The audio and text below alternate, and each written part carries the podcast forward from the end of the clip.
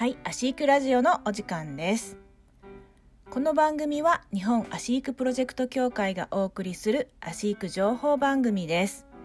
地域で活動するアシークアドバイザーさんの紹介や協会のアシークへの思いについて配信していきます。今回も北海道アシークアドバイザーのあやがお届けしています。さて、前回エピソード1お届けしましたけれども、いかがでしたでしょうか。かなり濃密な収録になってしまいましたので、エピソード2として編集し直して今回配信していくことになりました。エピソード1では協会設立までの思いを伺いました。今回はアシークの啓蒙活動の一つとして協会は様々な媒体を発行しているんですけれども、その紹介から始めていきたいと思います。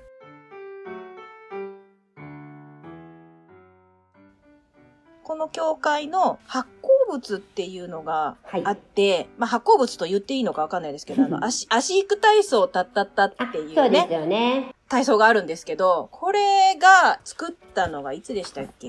多分ね、設立してから結構早い段階ちゃうかな。もともとそのボランティアで活動してた時期から一緒に構想は練っていたので。ああ、そうなんだ。そうそう。なので作りたいよね。2014年にはできて翌年ですよね。はい。私の時あったのかな。2010、本当に養成講座やりだした翌年には作って発表してるんで、うんうんうん、みんな養成講座内でみんなね踊ってますもんね。やってましたね、うん、みんなそう怪しい踊りのように言われて、うん、そうですね。そうで、そのまあアシーク体操タッタッタっていうのがまあ体操として紹介している。はい。ですよね。で、うん、もう一つ最近なんですけど2021年にもはい、アシトくんとアシミちゃんのアシーク体操ねっていうのが、はい、まあ、できてるんですけど、これをまあ、見るにはどうしたらいいですかね。これ YouTube にもね上げてるので、アシーク体操って検索してもらうと、うん、協会の名前で出してるからぜひそれ見てもらって、うん、結構ねこれやっぱりYouTube に公開するようになって、うん、これだけはみんな やってますね、これはうちの子とかっていう方が結構いてて、うんうん、曲が鳴ったら勝手に踊り出すっていう子たちが増えてて、すごい嬉しいなと思いますよね。ねえ、私も結構使いますけど、流した瞬間に両手を上げてキリンさんのポーズからもうスタンバっちゃうっていう。そうそうそう。でも本当にね、そのアシーク的にはいい動きを入れれたなっていうのをすごく自負してるので、うん、本当に多くのお子さん、ママたちもやってみると分かります。結構しんどいもんね、あれね。完璧にやろうと思ったら。しんどいです。はい、結構ハードです。なので、はい、それをしっかりやってもらえるといいかなと思いますね。はい、内容的には一番最初のアシーク体操タッタッタっていうのが、まあ、本当に小さい頃、ね、うん、2歳とか、もうあんよちゃんの頃からできるような体操がまあ多いっていうのと。そうですね。ね。はい。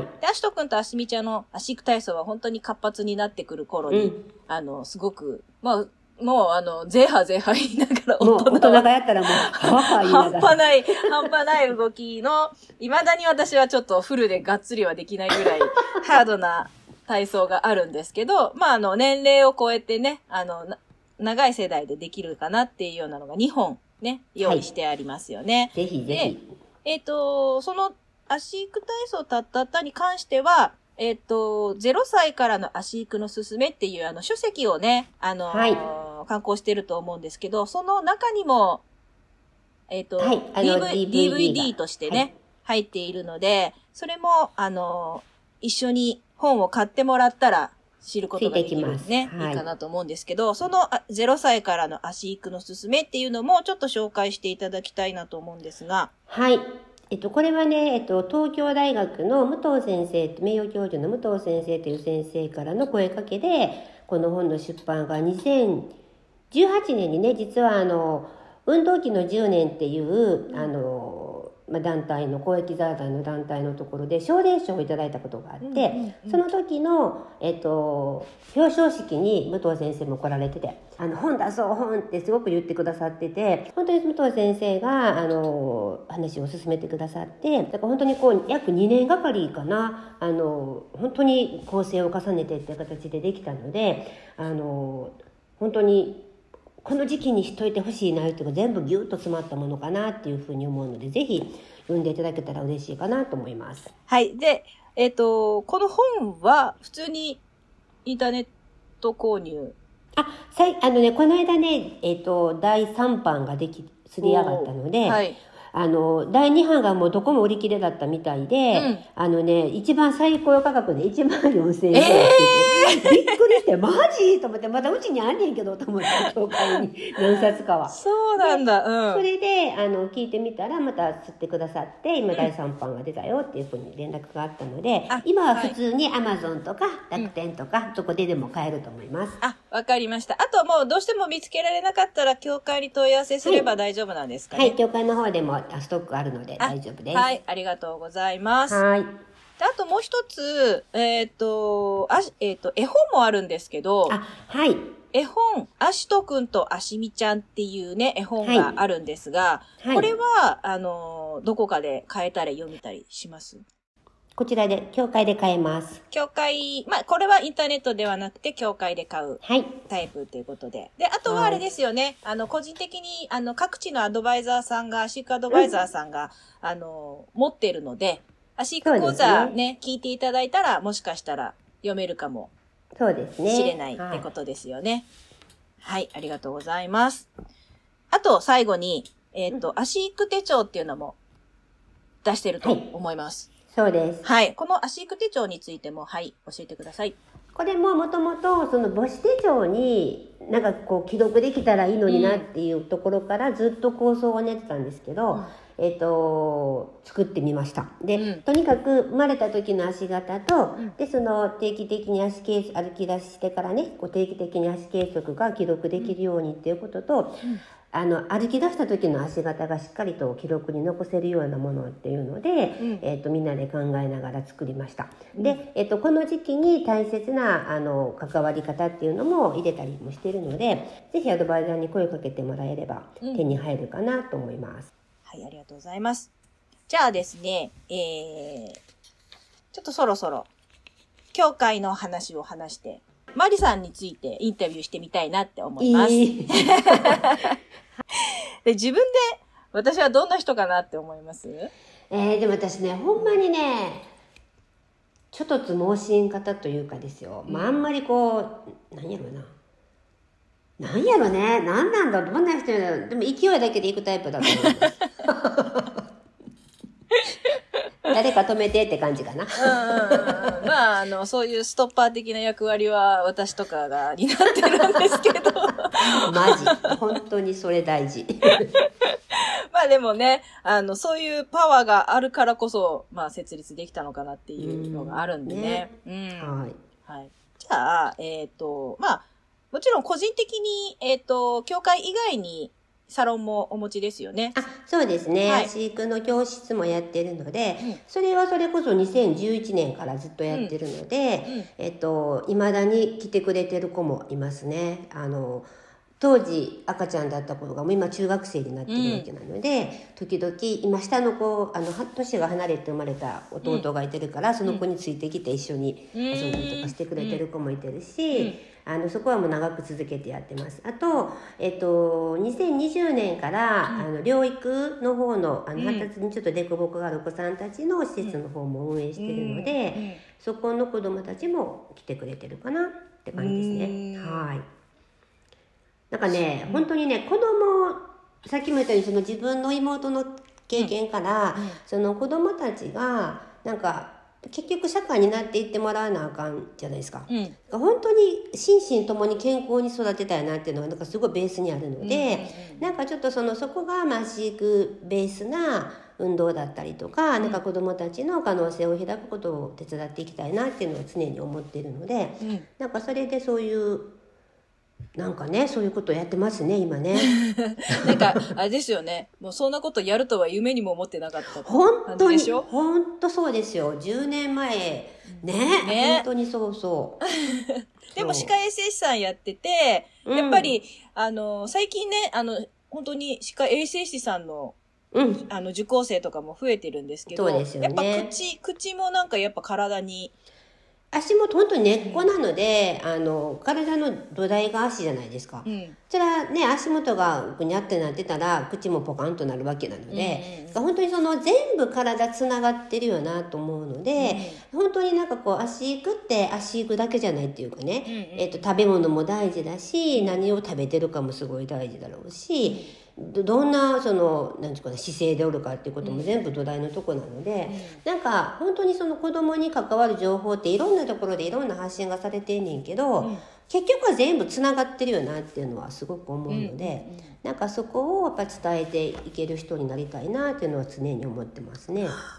そうですよね。もうなんか、うん、なんか足行くは足行くだけとかじゃなくてね、じゃない、うん、じゃあ結局全部を作るっていうね。全部。そうなんですよね。はい、ありがとうございます。じゃあね、なんか、簡単に好きなものとかも聞いちゃおうかな。好きなもの、うん、食べ物、もうとにかく私は甘いものが好きですね。特にタルト系が大好きです、もうこれからイチゴの季節だからもう本当にイチゴタルトを食べるのが楽しみな感じですね。で、食べるのは基本的に好きですよね。だからなかなか痩せないって感じですけど、まあそれがパワーの源かなと思ってるので食べます。はい、あとは、まあ、好きなタレントで言うと佐藤健が好きなんですね。私も大好き。ねえ、かっこいいよね。もうキュッてなるので、もう健くんは大好きですね。あとはでもね、私本当ね、もともとは、結構、なんだろう、工作ビーズやってたりとか昔はね、うん、ビーズやってたりとか、なんやステンシルちゃうわ、なんだっけもう一個のやつ、とにかくなんか作るのが好きだったのでパン教室通ってたりとか、うん、よくお菓子も作ってたし、うん、何かこう手芸系とかも編み物もしてたこともあるし、だからとりあえずね、一通りね、手芸系はクラフトかペーパークラフトでなんかカゴとか作ってた時期もあったりとか、そんなやってましたけど、最近は全くなくってなんかね、本当に私の趣味って何やったっけって思うぐらいなんですよ。まあ、とにかく今はそういう時間はないけど、でも旅行はすごい好きかな。何かにかこつけて、うん、ちょっと旅してみたりとかっていうのはすごい好きなので、一緒に行きましたもんね。温泉も入りましたよね。そう、温泉とか大好きです。じゃああれだ、もうぜひこっちにも来てください。温泉行きます。北海道行きたい。本当に行きたい。でも今は無理。雪は降ってますからね。でも雪のなんかこう歩き方の勉強とかにもなるんですよ。だよね、うん、きっとそうだと思う。一回だけなんかね、氷瀑祭りかなんか昔行ったことがあって、うん、もう滑らへんようにね、なんか靴になんか巻いてたけど、うん、うわ、こっちの人すごい大変と思いながら歩いた記憶があります。そうなんですよ、ね。まあ、そんな中で私も足育やってますので、素晴らしい。はい、はいはい、じゃあ苦手なものとか嫌いなもの、苦手なものってないかも。あ、でも食べ物でいくと苦いものとかね、ゴーヤとか無理やし、お寿司もわさび無理やし、からしとかも無理やし。あ、そうなんだ。そう、私おでんにからしって知ったのは高校の時なんですよ。我が家はおでんに醤油だったんで、あ、じゃあソースだったんですよ、うちの家は。高校の文化祭で、それおかしいでって言われて、マジって初めて気づくぐらい、おでんは我が家でソースだったので、ね、なんかそう、食習慣って家によってちゃうよなと思うんだけど、まあまあまあね、まあ、そういう人ももしかしたらいいかもしれない。なので、そう、辛いものは苦手です。辛いものとかわさびとか。そういうもの、香辛料はあんまり好きじゃないかもしれない。なるほど。じゃあ皆さん、差し入れはぜひタルトにしていただければと、今後ね。辛いものはやばい、太る。はい。ありがとうございます。はい。すいません、プライベートのことまでありがとうございました。はい。じゃあそろそろね、お時間になりましたので、はい。これから、まあ、これ第1回目なんですけど、はい。まあ、これから足いくラジオを配信していくときに、最後になんかいい締め言葉ないかなーってちょっと考えてて。おー、はい。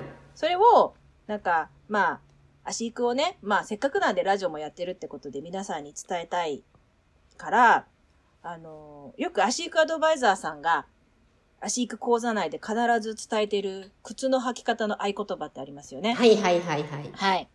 かかとトントン、ベルトでギュッね。はい。はい。あれをちょっと最後の締めの言葉に使おうかなって思ってるんですけど。素敵、いいと思います。いいですか？はい、よかった。いいと思います。ちょっともういきなりここで使用許可をもらっちゃうこれはちょっと毎回締めの言葉にさせてもらって、なんか皆さんにちょっとその足のね大切さ、靴の履き方をね、ちょっと合言葉をね、思わず口ずさめるようにしてもらえたらいいなと思っています、うんうんうん、はい、はい、ではありがとうございます。じゃあ次回は足育アドバイザーになるための養成講座について、また再びマリさんとお話ししていきます。はい。第1回目はマリさんありがとうございました。ありがとうございました。はい。では、締めの言葉、早速使わせていただきます。はい、一緒にお願いします。日本足育プロジェクト協会がお伝えしている靴の履き方の合言葉は、かかとトントントン、ベルトでギュッ。いいですね。はい。はい。それで、快適な足育ライフをお過ごしください。はい。足育ラジオでした。ありがとうございました。ありがとうございました。